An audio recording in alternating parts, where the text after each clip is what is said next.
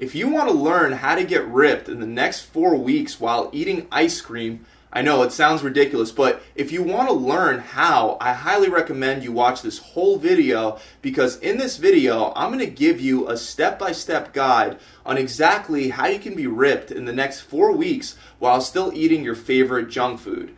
My coaching clients pay for this kind of information, but I'm giving it all away for free. And if you appreciate the tips, you can thank me by hitting that subscribe button at the end. Let's start right off the bat with the fact that I want this to be a very honest video, meaning no BS. So let's clear up any kind of notions that you can go from being 300 pounds to ripped in just four weeks because you obviously can't. It's going to take you longer than that to burn that much fat. So, what is possible in four weeks? Well, it depends on what you do, and you can really only effectively burn fat through diet modifications and exercise. But diet is king when it comes to fat loss. That whole diet is 70% of your results thing, it's true. So, the amount you can achieve in four weeks almost entirely depends on how aggressive your diet regimen is.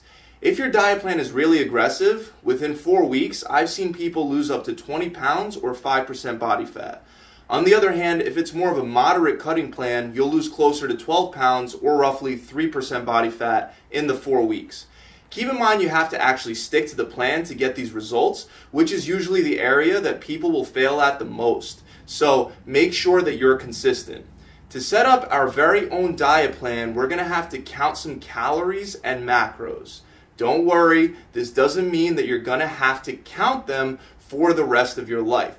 But at the very least, in the beginning, we do need to count in order to set the plan up correctly with the right portions. The first thing you have to do is figure out what your maintenance calories are. This is the number of calories that it takes for you to maintain your current weight including your activity level. You can figure this out by using the calorie calculator that I'll link up below, or if you want a real simple way to do it, you can multiply your weight in pounds times 15 if you're a man and 13 to 14 if you're a woman.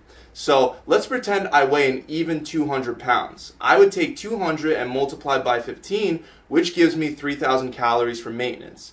Keep in mind that these recommendations are based on the assumption that your activity level for the week is at least average. So we want to be exercising at least three days a week when using these numbers to estimate our maintenance.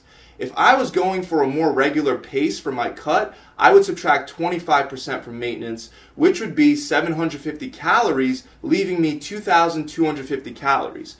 If I was trying to burn fat faster with a really aggressive structure, that would require me to subtract 45% from maintenance, which would leave me with 1,650 calories.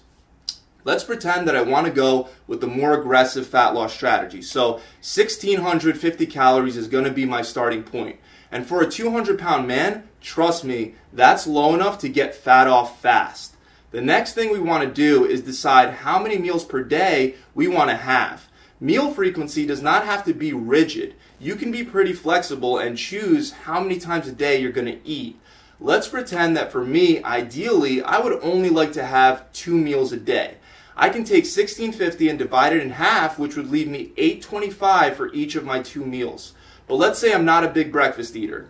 I just need something light, so I'm gonna have six egg whites, a fat free plain Greek yogurt, and one slice of Ezekiel bread for breakfast, which is a total of about 300 calories. Now I have 1350 calories left over for dinner. And you could really structure your day, just so you guys know, however you want. You could have six meals or your regular breakfast, lunch, and dinner format, whatever works better for you, as long as you're working from your proper calorie range. Once you know how many meals you're going to have, we want to start to figure out how much macros are in each of our meals. Protein is going to come first. I want 30 to 40% of my calories coming from protein when I'm trying to get ripped. So 40% of 1650 is 660 calories. And we know there are 4 calories in each gram of protein. So we want to take 660 and divide it by 4, which leaves me with 165 grams of protein per day. When doing flexible diets in which we're trying to lose weight, the protein requirements for the day is mandatory, meaning I would have to hit 165 grams no matter what happens. Now let's go back to my previous example in which I wanted to have a light breakfast, uh, in which it was going to be 300 calories total for breakfast with the egg whites, the non-fat Greek yogurt, and the Ezekiel bread. Remember, protein comes first. So in this example, I have already allocated about 40 grams of protein for breakfast, which leaves me 125 grams of protein for dinner. I know that's a lot of protein all at once, but that's only there because I only want to eat two times a day and I want to have a really light breakfast. So do this based on your preferences. But next, I would plug in the rest of my 125 grams of protein. To keep things simple, I decided to go with 6 ounces of chicken breast and another 4 ounces of cod for dinner, which is roughly 260 calories and a little under 60 grams of protein. Okay, so let's say I realize that I just can't have any more protein in one sitting. So I decide now to throw in two protein shakes in between my meals, each with about 140 calories and 32 grams of protein. And just like that, all my protein requirements are satisfied. 840 calories is the total cost of all the food that I've already plugged into my plan. And with those calories, I already satisfied my protein requirements for the day, leaving me 800 calories from my carbs and my fats. Now, I know this might sound mind blowing and you may not believe it, but like I said at the very start, everything in this video is going to be true. So, you can take the remaining 800 calories and use all of them on ice cream and still lose weight very fast. Just keep in mind, two and a half cups of ice cream is already 800 calories. If you just pig out on ice cream, you won't lose any weight. But the point is, you can divvy up your 800 remaining calories however you want. So I might have two cups of mashed potatoes with the butter and the milk already added in, which totals at roughly 475 calories, and then have a Snickers bar at 200 calories and a can of soda for an additional 150 calories. And after all of that, I would still have some calories left over to spare. Eating food like ice cream and Snickers and soda is obviously not what I recommend, and it is definitely not the optimal way to eat in order to burn fat. But you will still definitely lose fat if what I just described is all you're eating for the whole day and you weigh 200 pounds. Guys, again, this was just an example to demonstrate that it's possible to still eat your favorite foods while getting ripped in just four weeks. Keep in mind that you can structure your day however you want.